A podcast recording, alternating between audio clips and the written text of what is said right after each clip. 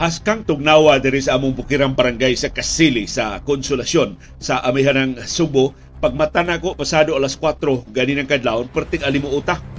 Pagtug na ko kagabi eh, perting tugnawa, perti panghangina. Murag kalit lang gipawng ang aircon, perti maning alimuota pagmata na ko sus dayong alas 5 karong kadlawon ni bundak bitaw ng uwan unya dungan ana ang perting bugnawas hangin nga hangtod karon wa mo hawak ang bugnaw nga hangin dili kusog ang huros pero bugnaw kayong hangin diri sa Bukirang Barangay sa Kasili sa Konsolasyon. Ako nahibaw-an gikan ni Archie Kabungkal bugnaw sa kay nila diha sa Pulhoon sa habagatang Subo. Kumusta ang inyong kahimtang sa panahon karong abuntaga doon natin latest weather forecast gikan sa pag-asa. Andi may balita ni Saka ang presyo sa lana sa merkado sa kalibutan sa ikatutong sunod-sunod nga adlaw Dako ang kahigayunan nga dunay pagsaka sa presyo sa lana unya sa Martes sa sunod semana. Although mag-agad na sa developments karong adlaw Biyernes. Ang us-us at turang Lunes, pag Martes ni Saka, pag Miyerkules ni Saka, gahapon Huwebes ni Saka sab ang presyo sa lana. Karong buntaga sab atong susihon ang PUV modernization. Niangko na ang Departamento sa Transportasyon nga higpit ra ang lagda sa pag-modernize sa mga POJs kung sa iyang gisugo ang Land Transportation Franchising and Regulatory Board kay ang LTFRB ubos man ni sa DOTR paluagi ang mga lagda sa POV modernization. Sa iyang bahin si Kongresista Ralph Recto, kanhi Secretary General sa National Economic and Development Authority ni Auhag, dugangan ang subsidy sa mga POJs. Mato niya gamay ra kaayo ang gigahin nga kwarta pagtabang sa mga driver nga dako kay gikatabang paghakot sa minilyon ka mga pasahero kada adlaw gikan og padung sa ilang mga Pinoy-anan ug sa ilang mga trabahoan ug mga eskwelahan. Karong butaga sab nagpabiling ubos sa atong pag mga kaso sa COVID-19 sa tibok Pilipinas single digit gihapon ang pag mga kaso dinhi sa Subo ug Central Visayas. Samtang gining grabing kinawatay sa Ninoy Aquino International Airport, hinaot di ni manakod sa mga tugpahanan diri sa Mactan sa Panglao o sa uban ng mga airport sa Pilipinas. Hibaw mo unsay buhaton sa Manila International Airport Authority tangtangon ang tanang bulsa sa mga uniforme sa security personnel. Pastilan kining mga solusyon bitaw sa problema nga mahimo ra man unta ning sulbaron pinagi sa pagsilot sa mga hingtungdan, pinagi sa pag menos sa opportunities sa pagpangawat. Of course, baka menos din sa opportunities sa pagpangawat at pagwagtang sa bulsa. Pero wag gini kalainan atong policy sa Office of the Building Official OBO sa Cebu City sa una nga gitangtangan og hunos ang ilang mga lamisa. Mausap ang taga Bureau of Customs gitangtangan sa og hunos ang ilang mga lamisa. Kahinumdum mo atong daghan kaayo dihang agian nato nga mga lamisa sa airport katong mopadong tag airport pagliko-liko ta daghan pa kay mga lamisang agian kay interbyuhon pa ta susihon pa ta. Grabe man tong pangwarta adto. Ang solusyon adto sa kadaguan sa Mactan Cebu International Airport gitangtangan sa og hunos ang ilang mga lamisa. Aron di kataguan. Mo nang si kanhi senador Kiko Pangilian na naingon mahimong mo taguan sa underwear? Mahimong mo taguan sa medyas unsa man di na sa nato pamidyason o pa-underwearon ang mga trabahante o ato lang yung tarungon pagpadlong ang pagpangawat. Kung naghisgot man ang pagpangawat, ang kaso sa pork barrel ni kanhi senador karon Presidential Legal Council Juan Ponce Enrile gipadayon ang husay og makauuaw kay testimonya sa usa ka opisyal sa Department of Budget and Management. Si Enrile gid no? Maoy ni sugo nila pilian ng mga grupo ni Janet Lim na police mo mga beneficiary sa akong pork barrel bisan sa kasayuran nga peke ang mga NGOs o ubang mga organisasyon ni Janet Lim na police ang giila nga Pork Barrel Queen. O karong butaga doon natin update sa PBA o sa NBA. Pagtuki sa labing mahinungdano mga balita o kontrobersiya sa subo sa nasod ug sa kalibutan, pagsuway pagtugkad sa ilang mga implikasyon sa atong tagsa-tagsa ka kinabuhi ug panginabuhi. Paruganan kada alas 6 sa buntag mauna ni ang among Paruganan. Paruganan.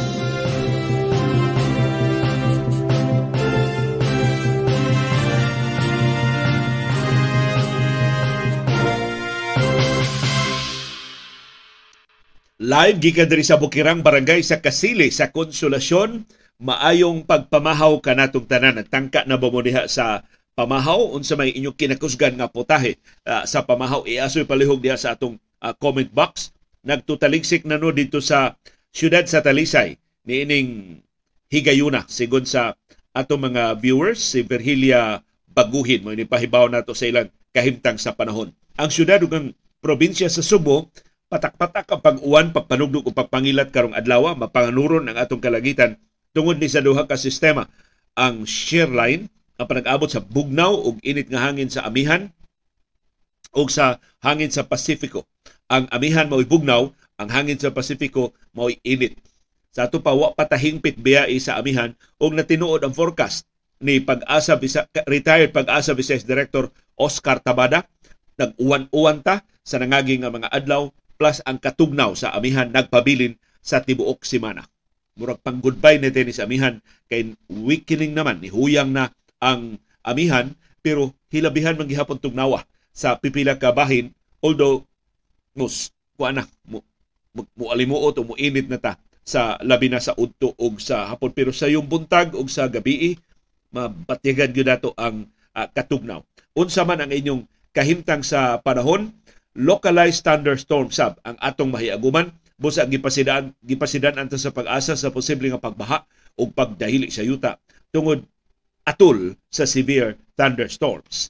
Alas 4.20, ganin ng kadlawon, giluwatan sa pag-asa ang rainfall advisory para sa eastern portion sa siyudad sa Lapu-Lapu o sa tibok isla sa Ulango. Pero diri sa Amos Konsolasyon, nag-uwan mi ha, alas 5 ah, karong kadlawon, wa ma-appeal sa rainfall advisory sa pag-asa although makalusot gyapon ang pag-asa kay naman sila ibutang dias tumoy nga nearby areas. Unya atbang naman mi sa siyudad sa Lapu-Lapu, posible nga na-appeal na lang may sa uwan. Pero ang talisay, nag-uwan man sa buwan na ko ka susi sa latest nga rainfall advisory sa pag-asa. So magpaabot ta og patak-patak nga pag-uwan ug katungnaw sa temperatura karong sayong buntag. Samtang ni ay concern ang taga siyudad sa Lapu-Lapu, maglambigit man gihapon gud ni og sa atong kalikupan na dapat akong pagtagad in-impose ni Nick Tahale ining ilang problema diha sa barangay poblasyon sa siyudad sa Lapu-Lapu. Kay maglisod na kuno silang katog, pwerte kuno ng sabaa 24-7. Buntag, hapon, gabi, kadlawon, way hunong ang saba. Diha sa pantalan sa General Milling Corporation. Unya, gawa sa kasaba, pwerteng abuga. Ang mo utbugi kan diya sa pantalan. Hasta layo ra man kuno ning bay ni Nick gikan sa pantalan sa General Milling Corporation pero ila kunong atop perting putia sa abog namura na mo dihag syudad sa Naga ug lungsod sa San Fernando mao man na tan-aw nimo hantod karon ang kabalayan sa Naga ug San Fernando puti sa abog tungod kay daghan man kay higanti nga mga planta sa semento nga naa sa Naga ug sa San Fernando unsa may hinungdan ini nganong saba man kaayo unsa man ang makina gipaandar sa General Milling Corporation tibok adlaw tibok gabi wa may hunong ang saba nga mabatian sa mga molupyo sa poblasyon. So wa na kaagwantas ni Tahale iyang gibidyuhan ang operasyon sa pantalan. Nituyo siya kuha og footage sa operasyon ug iya nakita ang pag-unload ang pag-load ug unload sa raw materials ginamit ang clamp shell. So naa kuno na mga clamp shells nga mo hinungdan nga daghan kaayong spillage sa abog. Ug ambot unsa kuno ng klase sa makina nga permi mang naghadyong ug puwerte gyung sa baa. Mo nang niauhag si Nick Tahales sa iyang mga silingan diya sa barangay poblasyon sa siyudad sa Lapu-Lapu sa management sa General Milling Corporation palihog miter-mitiri sa na residential ba na ang area duol sa GMC pagbutang pagbaton sa mo kaikog sa inyong mga silingan. Unya giauhag sab ni Nick Tahali ang opisina ni Lapu-Lapu City Mayor Ahong Chan sa pagsusi ini diha sa poblasyon sa siyudad sa Lapu-Lapu kay porting hasula sa mga mulupyo anang operasyon sa pantalan sa General Milling Corporation. Iauhag sab si Nick Tahale sa iyang mga silingan, mag-abot sila sa opisina ni Barangay Kapitan Doy Tumulak aron hisgutan ang tukma nga lakang kundi gyud makurhian sa General Milling Corporation kanang ilang pagsaba-saba o ilang paghugaw-hugaw sa palibot ng barangay poblasyon sa Lapu-Lapu City.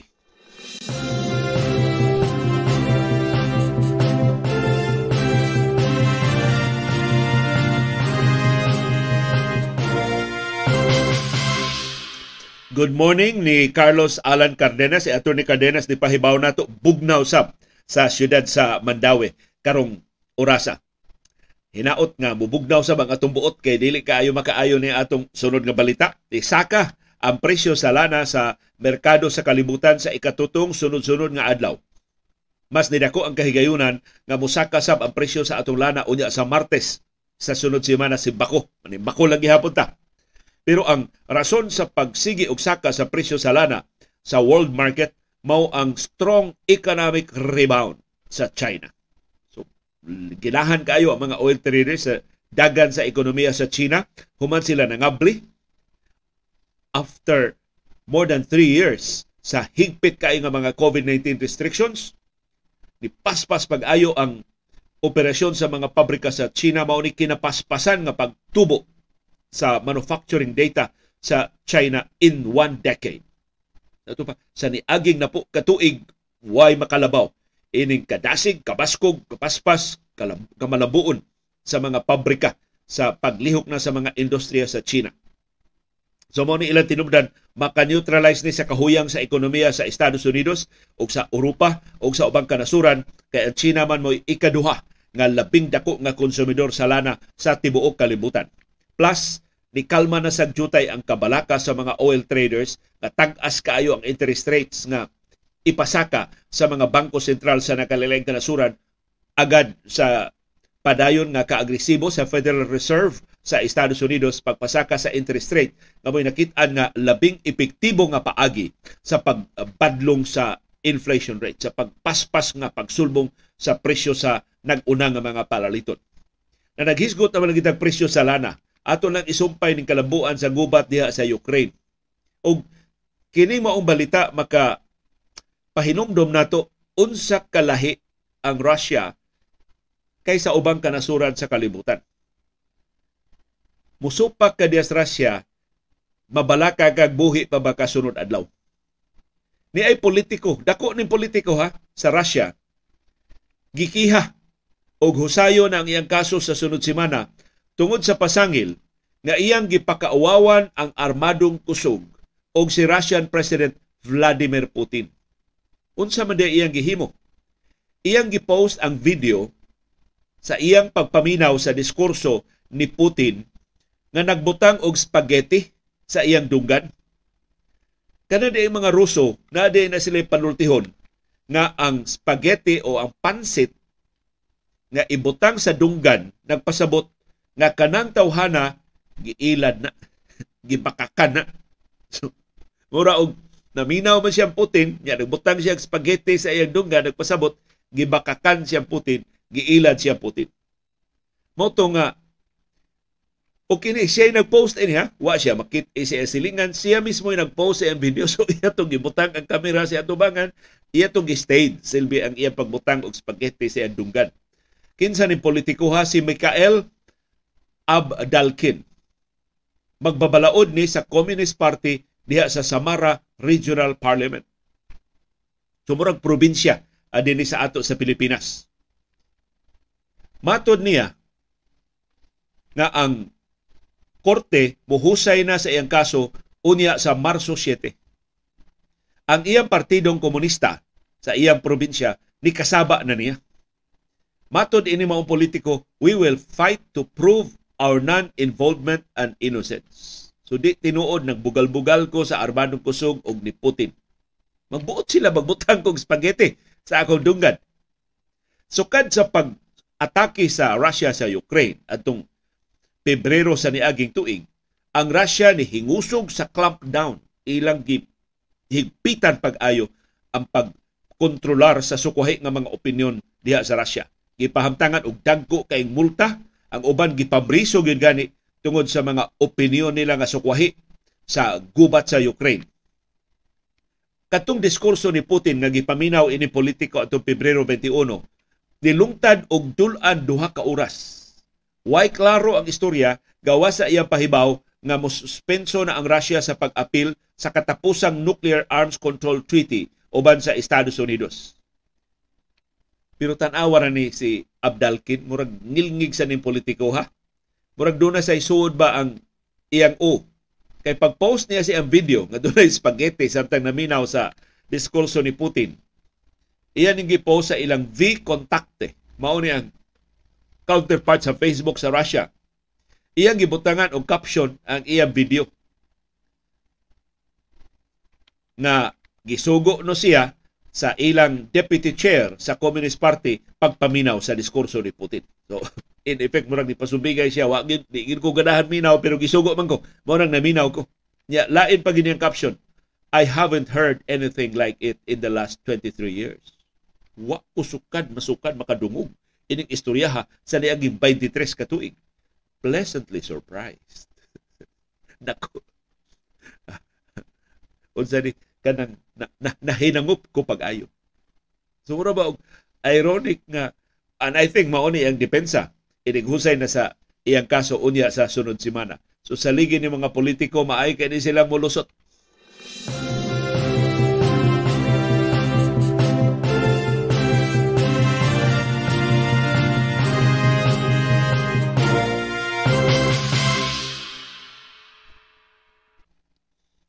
unsay latest sa POV modernization nga mao'y nakaaghat sa mga transport groups pagtakda og usa ka semana nga transport strike sugod unya sa sunod semana. Si Kongresista Joey Salceda ni apil ini maong kontrobersiya niauhag siya nga imbestigahon sa House of Representatives ang pagdali-dali sa pagpatuman sa POV modernization ug ang kakuwang sa suporta sa gobyerno ngadto sa mga POG drivers ug operators. Matod ni Salceda, ang ayan nga hatagan og simpatiya dili apikihon sa gobyerno ang mga POG drivers ug operators kay sila usa sa labing na igo sa mga lockdowns sa pandemya sa COVID-19. Gibanabana ni Salceda moabot og 102 bilyones pesos ang kinitaan sa mga POJs ang nawa tungod sa mga lockdowns. Ini si Salceda ekonomista man eh. Dali ra kay siyang maka drawing drawing o mga numero. 102 billion pesos ang nawa nga kita in town sa mga POJ drivers o POJ operators. Mo mga POJ drivers in town, dihay time di ba nagpakilimos sila sa kadalanan? Eh, wala naman sila kita. Wala naman sila pasahero. Kaya di man pagawasos bay ang katawhan atol sa lockdowns. Mato ni Salceda, ang House of Representatives angay nga musugo sa House Committee on Transportation paglusad og investigasyon. Unsa kadako ang kadaot na hiaguman sa mga POG drivers ug operators ug unsay gihimo sa gobyerno pagtabang nila. Unsa may kadaot nga mamugna ining pag-phase out sa traditional nga mga POJs ug unsa may suporta nga gibugti sa gobyerno ngadto sa maapektuhan nga mga POJ drivers og operators. Niingon si Salceda angay siyang i-review ang POV modernization. Kay usas mga justifications nga magbag-o tag mga sakinan aron maminusan kuno ang polusyon. Pero ingon ni Salceda si ang pagtuon imbes maminusan mosamot ang polusyon sa kadalanan kung i-phase out ang mga traditional POJs. Ngano man kay modaghan man ang mga auto. Kay menos man bisag unsaon nimo menos gyud ang modern, modern jeepneys. Di gyud siya makaambas sa gidaghanon sa kapasidad sa traditional jeepneys. So imbis magpaabot og pila ka oras ang mga tao diya sa kadalanan kung doon na sila mahuwaman nga auto o kung doon na sila auto, ilan na lang padaganon. Labi na karon ni, ni barato og jutay ang krudo ug ang gasolina, daghang kay matintal pagpadagan na lang sa ilang sakyanan kaysa maghuwat diha sa nihit kayo nga mga modern jeepneys sa nagkalilain nga mga ruta. Niingon si Salceda nga ang usa ka jeepney maka-generate lang og 0.33 kilogram nga carbon per capita per day. Pero ang auto, bisan ang labing efficient nga auto, mo generate og 2.3 kilogram sa carbon per capita per day. So mas grabe ang polusyon papason ang mga traditional POJ. So ngayon ko ning i-input sa Departamento sa Transportasyon sa ilang pagduso sa POV modernization. Sa iyang bahin si kanhi senador karon kongresista man ni siya si Ralph Recto niingon dako ra kaayo ang presyo sa modern jeepney 2.8 million pesos maglisod gyud ana ang mga POJ drivers ug operators so ngayon kuno nang paggamyan ug aron na mapagamyan dugangan ang subsidy nga gihatag sa gobyerno ngadto sa mga POJs tanaw ra gud unom na takatuig naghisgot ani POV modernization. Karon pa ni sila mo sugod og tuon ini maong programa? Mato ni Recto ang subsidy nga gihatag sa gobyerno ngadto sa mga POJs moabot lang og 160,000 pesos per unit. Unya 2.8 million ang balor sa unit. Gamay ra kaayo ang tabang sa gobyerno. Mato ni Recto, di siya kasabot nga nung gamay kaayo ta og subsidy sa mga POJs nga importante kaayo para sa atong nasod kaysa subsidy atong gihatag sa MRT o sa LRT diha sa Manila o sa education subsidy o sa free college education law. Ingon si Recto, binilyon ka pesos ang pondo sa TESDA. Ibis usik-usika na diha sa mga kiat-kiat sa mga opisyal sa TESDA nganong dili man nagamiton pag-upgrade sa traditional POJs. Mo na idugang sa subsidy ngadto sa mga POJ drivers ug operators. Unsa ka importante ang papel sa mga traditional POJs nga gusto lang papason sa usa ka pamilok sa taga DOTR? Mato ni Recto sa iyang pagtuon bitahan ni Direktor kay Director General Neda sa una kahibaw siya asa siya mukuha ining mao mga kasayuran. Gibanabana nga doon na tay 200 mil ka mga traditional POJs. 200,000 tibok Pilipinas ni ka mga traditional POJs. Makahakot sila og 25 million ka pasahero kada adlaw.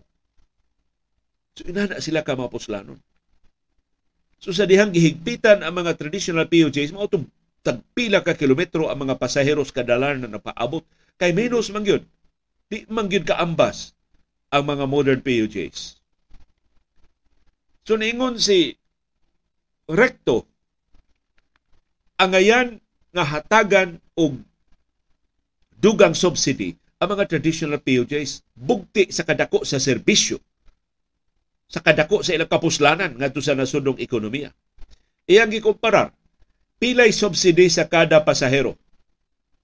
Sa MRT o sa LRT 150 pesos per ride. Ni apil ta na ha kay buhis na sa katawhan wa ta kasakay sa MRT o LRT pero atong gisubsidize ang kada pasahero og 150 pesos kada adlaw kada sakay. Sus. Grabe ha. Unya ang mga POJs nga mapuslano. Of course, kinahanglan subsidy ang mga pasahero. Pero ang tibuok Pilipinas may mo subsidize mga pasahero sa Metro Manila, hain mang hustisya na. Pilay subsidy sa kada estudyante sa college. 73,000 pesos per student pre-pandemic. Sa so, pa pandemya, Nigasto ang gobyerno og 73 mil pesos kada estudyante. Nganong di man ta makadugang sa subsidy ngadto sa mga POJ drivers ug operators. Ug kini mga tingog lang sa Alceda ug direkto gamhana niya kay mga aliado ni sila sa administrasyon, dali ra man kay ni sila nakabalimbing ba ngadto sa administrasyon ni presidente Ferdinand Marcos so dili ni sila ma-ignore, di ni sila mabungol-bungulan lang sa administrasyon. Munang natayog dayon ang Departamento sa Transportasyon kinsay responsable nganong na-extended ang prangkisa sa mga traditional POJs from June 30 to December 31 this year? Ang mga senador. Diyan itingog ang mga senador na karakara ang LTFRB pag-extend sa deadline sa operasyon sa mga traditional POJs. Tungod aning sulti ni Recto og ni Salceda og sa buyag sa mga senador, ang Departamento sa Transportasyon ni Angkon higpit ra kaayo ang mga lagda, kuti ra kaayo ang mga requirements sa PUV modernization. Mo iyang gisugo ang Land Transportation Franchising and Regulatory Board LTFRB pag-relax sa requirements sa POV modernization aron ma-accommodate ang tanang operators ug ang tanang drivers. Matod ni Transportation Secretary Jaime Bautista, andam sila mopaluag sa mga lagda aron mahimong mas makiangayon ang POV modernization. Pero sa samang higayon na insistir ang LTFRB, maayo kay dagan ang POV modernization, dili ang ayan nga paminahon ang mga traditional POJ sa ilang hulga sa pagwelga. Ug mauni ang ilang numero nga gipakita sa DOTR. Niabot na og 1,156 ka mga kooperatiba, mga korporasyon ug ubang consolidated companies nga dunay consolidated franchises pag-operate og 98,801 ka POJ units. Dako na kay ng paminaw. 98,801 na ka POJ units ang ilang ma-operate kay duna na sila prangkisa. Sa pikas nga bahin, ang date, samang data sa Department of Health nagpakita nga dunay 406 ka consolidated entities nga nag-operate na karon og 14,289 ka mga units.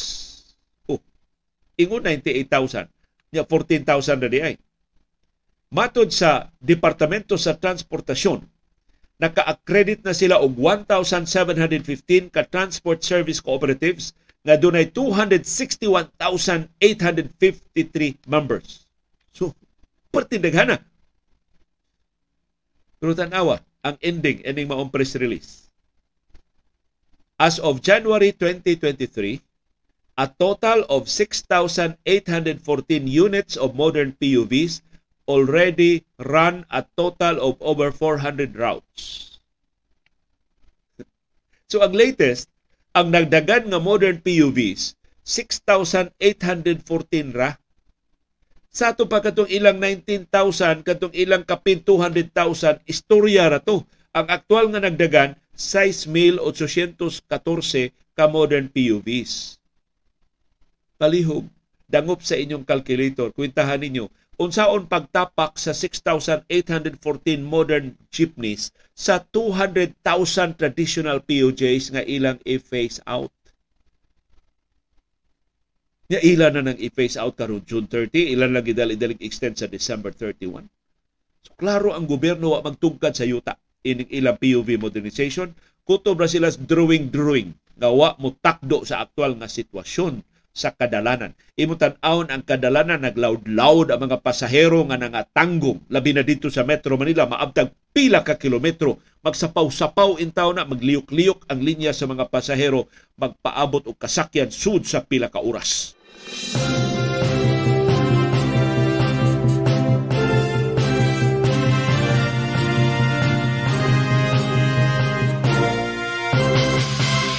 Kumusta ang atong bag-o mga kaso sa COVID-19? Nagpabilin nga manageable ang atong bag-o mga kaso sa COVID-19. 166 ang bag-o mga kaso nga gi-report sa Central Office sa Department of Health gahapong adlaw. Dunay wow kapatay ang katunga upat gikan sa Metro Manila pero way detalye kanusa nga matay ang mga biktima. Ni burot pagbalik ang atong active cases ngadto sa 9,308 mao ni mga pasyente nga nasa atong mga ospital ug isolation facilities. Ang di maayo nga numero ni saka ang nationwide positivity rate ngadto sa 2.5%. Less than 2% beta sa ni aking pila na kabuan karon 2.5%. Although katunga ra ni sa threshold nga gitakda sa World Health Organization nga less than 5% aron pag signify pagtimaan nga ato nang nakontrolar ang tinagdanay sa COVID-19 ang top notcher sa bag-o mga kaso sa COVID-19 mao gihapon ang Metro Manila. Dunay sila 50 ka bag-o mga kaso. Ang first runner up mao na ang Rizal. So nilain ang second placer ni ato Davao karon Rizal na sab 17 ang bag-ong kaso sa Rizal. Ang projection sa Octa Research Group mas daghan ang mga kaso karong adlaw between 175 at 225 ang bag-o mga kaso sa COVID-19 karong adlaw Marso 3, 2023 Dinis ato sa Subo ug Central Visayas nagpabiling ubos ang atong bag-o mga kaso sa COVID-19 single digit gihapon pitura ang atong bag-o mga kaso sa tibok rehiyon. Ang Cebu City mo ikinadaghanan dunay tulo ka bag-ong kaso, ang Cebu Province dunay duha, ang Bohol dunay usa, ang Lapu-Lapu City dunay usa. Ang Negros Oriental why bag-ong kaso sa COVID-19, ang Mandawi City why bag-ong kaso, ang Sikihor Labaw pa nga why bag-ong kaso sa COVID-19 Ang atong active cases sa tibok rehiyon nagpabilin nga kapin sa lima kagatos, 506 sa tibok Central Visayas. Ang kinadaghanan og active cases mao ang Cebu Province dunay 162, ikaduha ang Cebu City dunay 155. Ang Bohol dunay 53 ka active cases, ang Negros Oriental dunay 47 ka active cases. Ang Lapu-Lapu City dunay 46 ka active cases, ang Madawi City dunay 41 ka active cases. Ang Sikihor pati na Dugaya ini do na lang gyapon duha ka aktibong kaso hangtod karon. So palihog di lang una ta mo tangtang sa tong face mask sa crowded areas, di lang una gihapon ta mo appeal sa wakinhalan ng mga tapok-tapok o tabang lang gihapon ta og badlong sa mga kiat-kiat.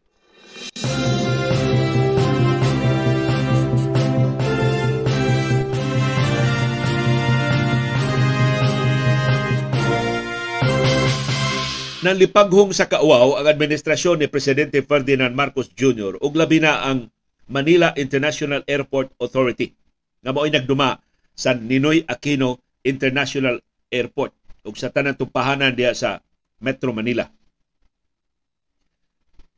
Grabing kinawatay nga nahitabo. Dunay pagpangilkil nga nasakpan kay ang mga langyaw nga mga turista ni, ni sumbong man gikilkilan sila. Ang usa nawad-an siya ang rilo ang iyang rilo iya lang gibutang sa tray kay ibutang man nimo ang mga metallic nga gadgets nimo sa tray aron dili siya musud sa x-ray machine. Gikawat ang iyang smartwatch. Mahalon. Ang iyang smartwatch gikawat sa usa ka personnel nagtingkagol na ron sa prisuhan. Ang usa ka security personnel diha sa Ninoy Aquino International Airport. So unsay sulbad sa kadaguan sa Mactan Correction, Manila International Airport Authority, tangtangon ang bulsa sa uniforme sa mga security personnel sa NAIA. Matod ni MIAA General Manager Cesar Chong tungod sa pagsulbong sa mga kaso sa kawat diha sa mga security personnel ilang ipatuman ang ilang mga standard policies o ila pagyumpunan apil sa mga lagda nga ila nang gipatuman pag-prohibit sa security personnel from interacting directly with passengers. Lisura ipatuman ini. Nagatubangay mo ganang security personnel, kapkapan mga nila ang pasahero. Labaw pa na sa personal interaction. Didan ang mga security personnel pagdaog bags sa ilang area of assignment. So, wa na bags. O tangtangon ang tanang bulsa sa ilang uniforme o sa ilang jackets sa tanang airport staff.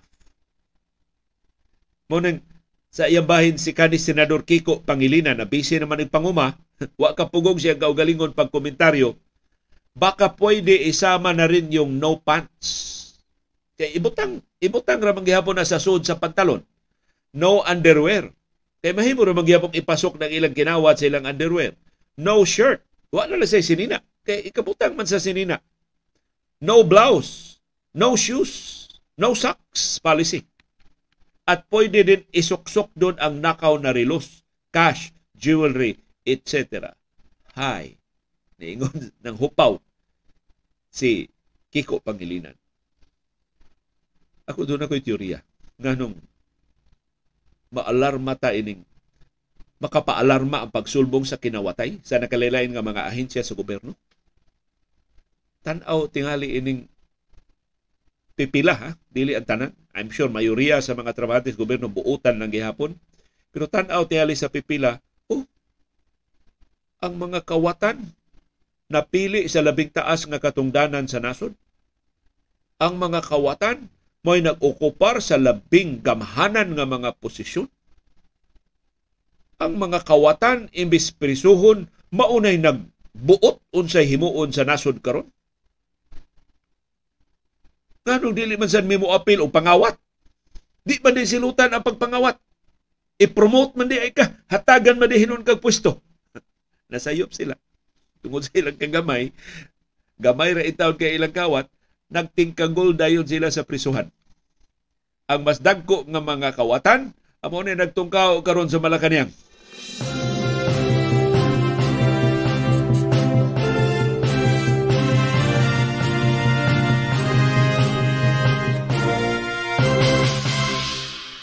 na naghisgot na mga kawat, i-update mo namo sa husay sa kaso nga pagpangawkaw batok ni kanhi Senate President karon Presidential Legal Counsel Juan Ponce Enrile. 99 years old na ni si Enrile ha. Pero tanawa iyang abilidad ug masihag ni sa testimonya sa mga testigo sa pagpadayon paghusay sa kaso. Atol sa hearing gahapon, ang ni-testify dakong opisyal sa Department of Budget and Management DBM. Matod niya, si Enrile maoy nagsuwat nila sa DBM pag-release sa iyang Priority Development Assistance Fund o Pork Barrel Fund ngadto sa mga grupo ni Janet Lim na polis. Bisan kung ang maong mga grupo na bantog na nga peke, na bantog na nga minaumao lang, naara sa papel. Pero Why tinuod nga mga beneficiaries kay gisipong gikawat ra ang pork barrel sa mga kongresista ug mga senador. Apil na ang pork barrel ni Enrile. So iya magipili ang grupo ni Napolis nagpasabot appeal siya sa pork barrel scam sa grupo ni Napolis. Ang ni-testify dako kay Grango sa DBM, siya Chief Administrative Officer sa DBM Records Division, si Marisa Santos. Niatubang siya sa Sandigan Bayan sa pagparayon paghusay sa 15 counts sa graft charges batok ni Enrile o uban nga mga sinumbong. Ang testimonya ni Santos naglakip ining suwat ni Enrile para sa Special Allotment Release Order o SARO na maoy mo pa-release sa pork barrel disbursement ngadto sa implementing agencies. So ang kwarta na aman sa DBM aron ma-release na ngadto sa implementing agencies iagi og saro. Ug mo na gihimo ni Enrile. Ang Notice of Cash Allocations NCAs mo'y mo certify sa availability of funds na duna ng kwartaha. Budgeted ka ng kwartaha para anang proyekto ha.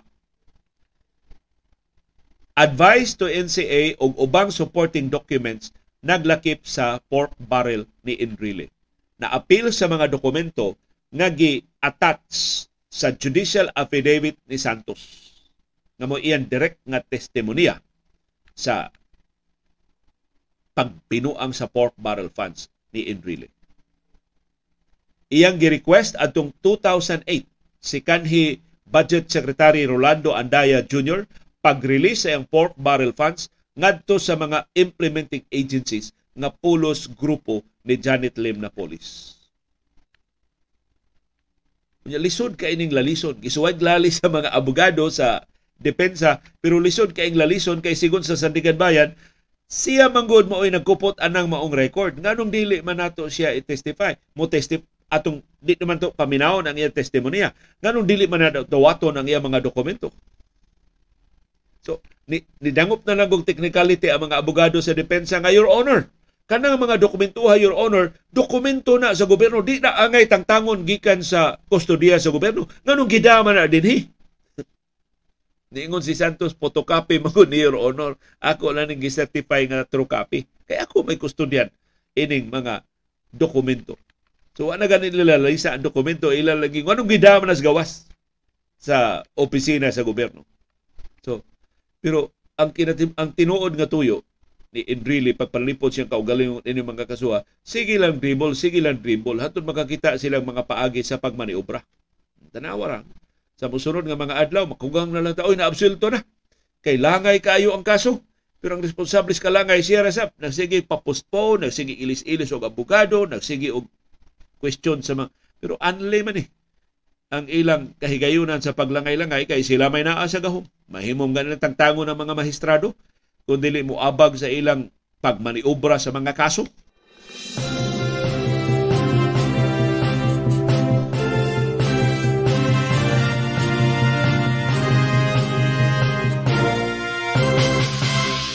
Update sa mga duwa sa Philippine Basketball Association Governors Cup ang Magnolia ni daog batok sa Northport 129-109 og siguro na ang iyang luna sa quarterfinal sa PBA Governors Cup. Gipadayon ang Governors Cup sa Smart Araneta Coliseum kagahapon.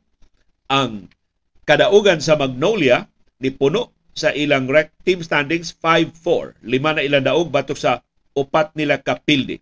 Ang Barangay Hinebra nga dunay lima kadaog og duha kapildi ug ang Meralco Bolts nga dunay lima kadaog og upat kapildi nakasud na sab sa quarterfinals tungod sa kapildihan sa Northport.